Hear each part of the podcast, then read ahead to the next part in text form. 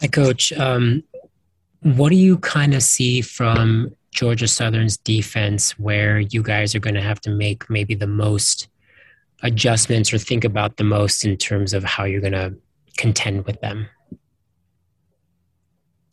Uh, I think it's it's not necessarily about the X's and O's in this game. It's more about us being ready to play. We we were played really well, obviously, the last couple games, scored a lot of points. Um, and they've they've had a, you know they've played well now for a couple of weeks. It's their uh, I think it's their senior day. I know I know they're going to be excited to play. I, I would imagine if I was on their end of this thing, they they're they're excited about this opportunity to play us in their home stadium. And um, you know with a week off, we want to just make sure we're ready to play. And so to me, this game's more about our mindset, our preparation, and showing up on Saturday. You know, you, you can't wait around and get punched in the mouth by somebody before you start playing. You got to be ready right from the opening kickoff. And so I'm I'm way more uh, concerned about that than any any scheme or anything like that. So with that being said, um, in terms of some mindset more than X's and O's, especially after being off a week like you mentioned, um, what signs have you seen from your group in practice so far this week that gi- kind of gives you the hint that you will be ready from from kickoff against Georgia Southern? Our, our practices have been lively. You know, our guys are, I think they've, uh, we've, we've done a good job of, you know, uh, using the bye week to freshen up, but also we've, we've practiced enough to stay sharp, but um, our legs look fresher. You know, um, I was just talking to Gunner Romney's back, you know, and he looks faster than ever out there right now. And, and uh, you know, Miles Davis is another guy who looks really fast out there at practice right now. And just, just there's a lot of guys who look fresher. I think um, they're excited to play again.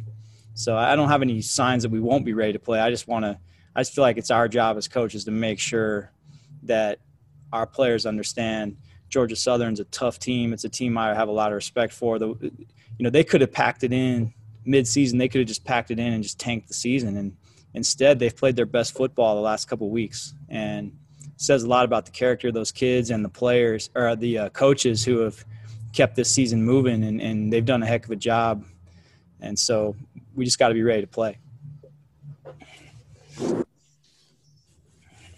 Coach, I wanted to ask you, as a play caller, what's it like when you're looking at your guys and it looks like and it feels like they're executing everything, and you can, you know, the whole playbook's open. It's like, hey, I can call anything and they're going to make it work, versus vice versa, where it's like maybe one of those games where things are, are not going well. And it seems like no matter what you call, it's like, well, I don't, I don't know. What, what's that like as, as a play caller? Well, it's, it's obviously it's, it's more fun when it's working. You know, there's, I've been in enough games in my life where uh, whether I was calling the plays or just, you know, or just trying to like, uh, you know, coach a position and help the coordinator out in any way I can. There's there's enough games in, in, in a season where it's tough sledding and you're searching for answers. And maybe some games it's just a quarter or, or a half of a quarter, a couple of series where you're trying to find answers. And, um, you know, that could easily happen again this Saturday. And, and I think we've proven this year that we can work our way through, uh, you know, through a, a tough quarter or a tough couple of series and, and come out of it and find answers. Um, but when, when things are clicking and things are working, it's a really fun game. And we've got, a, we have some good weapons. We have some good players. And I think um, the last couple of games, we've found a good rhythm of spreading the ball around. And you're seeing, you're seeing a lot of different guys touch the ball in different ways. You're seeing us uh, throw the ball down the field. You're seeing us run the football. You're seeing us use all of our different position groups, and and and uh, you know, that's just. So that I don't know if that answers your question, but yeah, it's it's a lot more fun when it's working than when it's not. And when it's working, it's because our players are are good. We've got a good team, and and uh, feel like they've been sort of. Uh, finding themselves, if, if, finding roles, you know, establishing roles. It took us a while with a few guys who maybe weren't in the lineup earlier in the year because of limited practice rep, like the Nacua brothers, or whether it's Gunner, who has been in and out uh, of the lineup. changing offensive lines. We've had we've had a bunch of different offensive line changes this year, and it's been fun to watch all those guys sort of develop and, and come together as a team, and played our last foot best football the last couple games, and it'll be interesting to see if our guys can do it again this week. We were talking to Isaac earlier, and he obviously had a lot of T Ds last year, and this year has, has had a different role and had to kind of accept that, and, and very important roles. And that's the same with every guy. As a coaching staff, do you have to work to make sure guys understand that, hey, all of these different pieces are just as important? You may not be the guy scoring the touchdown, but your involvement in, in making a play work is just as important.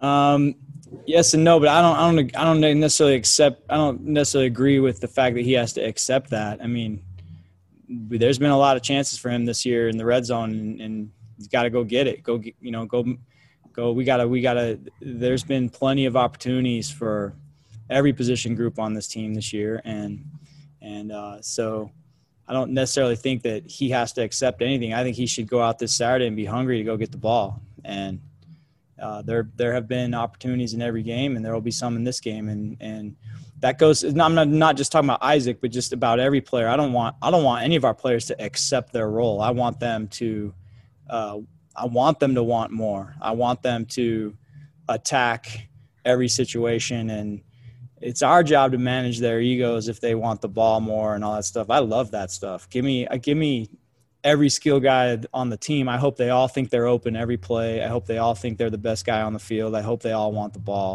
I'll take as many of those guys as I can get, and it's our job to manage that. But I'm not really looking for anybody to accept anything. I want them to be hungry for more, to, you know, come off the sidelines just wanting the football. Coach, I'm open. Call this play. I can beat that guy. Like, I love that, and I want more of that from – from Isaac and from everybody. And, uh, and so it's really not about accepting anything. We, now we do have, I, I will say that we have good kids here, and they, they're unselfish. Like I, our, our players appreciate winning uh, any way we can get it. I think that's, that's a, one of the great things about working at this place is our players just want to win. And some games you win different ways than other, other weeks. And so I appreciate that about our players, but I've never asked any of them to just say, hey, accept this, just accept not getting the ball or accept playing only a few snaps. Like, no, if you want more, go take it, go get it. And so, uh, you know, that's, that's demand, demand the ball with how you play, or demand more snaps with how you play. Uh, and we've seen that with some players on this team this year who have basically forced us to play them because they played well when they've gotten their opportunities. Got questions. Uh, we time for questions from Jake and Jay. Yeah, A-Rod, just wanted to ask you, in terms of losing Neil Powell, Kalani said he's not playing this week, how much of a loss is he, and do you feel like your other receivers are capable of filling in for him? It's a huge loss. He's he's our leading receiver for a reason. Um, he has uh, sort of been the uh, – unquestioned leader in my mind of our skill position players this year, and, and one of the best leaders on our team. Uh, he's such a such a durable guy. Uh, he plays so many snaps and, and does so many different things for our team. I, I think that there's so many things that he does. That obviously, he's a really good receiver, and he's made made a lot of great plays the last two years for us. Um, but he does so many things that go unnoticed. The the, the Some of the blocking things we ask him to do are very uh, pretty complicated. They're tight end-esque, you know, stuff maybe a little more complicated than what you might ask receivers to do sometimes, where we'll motion him in and get him involved in a blocking scheme. Um, he's just a really, really good player, really smart guy, hard to replace.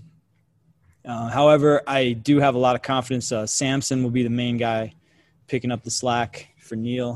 You'll see uh, Keanu Hill as well, but Samson is the one that probably gets most of the snaps at Neil's role, and I'm excited for him to have this opportunity. It's unfortunate what happened to Neil, but Samson's really been coming on lately after a slow start to the season, just due to do, not, not not anything he did wrong, just due to he wasn't very healthy early in the year. Now he's he's getting healthy, so we lose Neil, we get Gunner back, we get Samson back. It's it's going to be fun to see those guys now kind of step back in and, and see what they can do for us. So I have a lot of confidence in the group. I just feel bad for Neil more than anything because uh, he's he just he's really won me over with his his effort and his uh, willingness to do anything we ask, and and and uh, we're going to miss him. You mentioned Keanu Hill there. Is he kind of the, I guess, body type that is the replacement for Neil? Because they seem to be similar type players in my mind. Uh, sometimes, yeah. Keanu's a, uh, yeah, the similar size. They're they're similar size guys, but so so is Samson. I mean, Samson's, I think Samson's a little taller than both of those guys, and maybe maybe a little more slight frame wise. But they're all, you know, we've got a pretty. That's one fun thing about the group we have is there's a lot of length in those guys. And so uh, we've got, you know, everybody's somewhere between six two and six five, and they're all, they're all willing blockers, and they're all, uh, you know, have good range as far as you can throw the ball anywhere around them and they'll go get it. Most of them can play inside and outside. Uh, so it'll be fun to, we, we've, we've got some cool stuff, you know, planned where you'll see some different combinations of those guys lined up in different ways. You know, and, and uh, if you're into that stuff, it's fun to watch. You know, one play you might see one of those guys in the slot. Another time you might see him isolated to the boundary. Another time you might see him stacked to the field with somebody else. It's we get we like we like to have fun with that stuff and uh, feature what those guys do best. Hey, Aaron, knowing I know you're a college football historian, it just seems like this year there's so many mid-season coaching changes. Uh, I, I don't remember as many as there are this year, and the coaching carousel already kicking in. To what do you attribute that to? I, I have a theory that it's the early signing day, that teams just can't wait. Is that is that what's why this is going on? I think that's part of it. Uh, yeah, Jay, I think that's part of it. I think the the early signing day is creating, uh, you know, it just pushes up the timeline a little bit. Uh, I, I don't know if you've noticed, another thing that I've found odd this year is how many assistant coaches have been fired. Assistant coaches like me notice that. You, usually those usually those coordinator changes happen at the end of the season, and uh, we've seen this year uh, I think a higher number than usual of those changes happening mid-season. Uh, and, you know, I always perk up when I see those things because it's, it's tough business. And I feel for – I know there's some really good football coaches out there that are out of work. It's like it's like – doesn't doesn't make sense. Like, they didn't just forget how to coach this year. But um, I think the signing day has something to do with it. I also think that it also has a lot to do with just how much money people are being paid now. I think uh, particularly the, the head coaching salaries, you know, you see uh, what Mel Tucker got offered today, and you hear about what some of these what some of these head coaches are making. People want results, and they're impatient about it, and uh, it takes time. It it, it it it takes time to build a program. And so – but I, I think you're you're right there. That's that's part of the equation, and and then I think just every situation's unique. You know, I mean, whatever fan base, conference, uh, you know, what part of the country you're in. I think there's there's a lot a lot of things to it as well.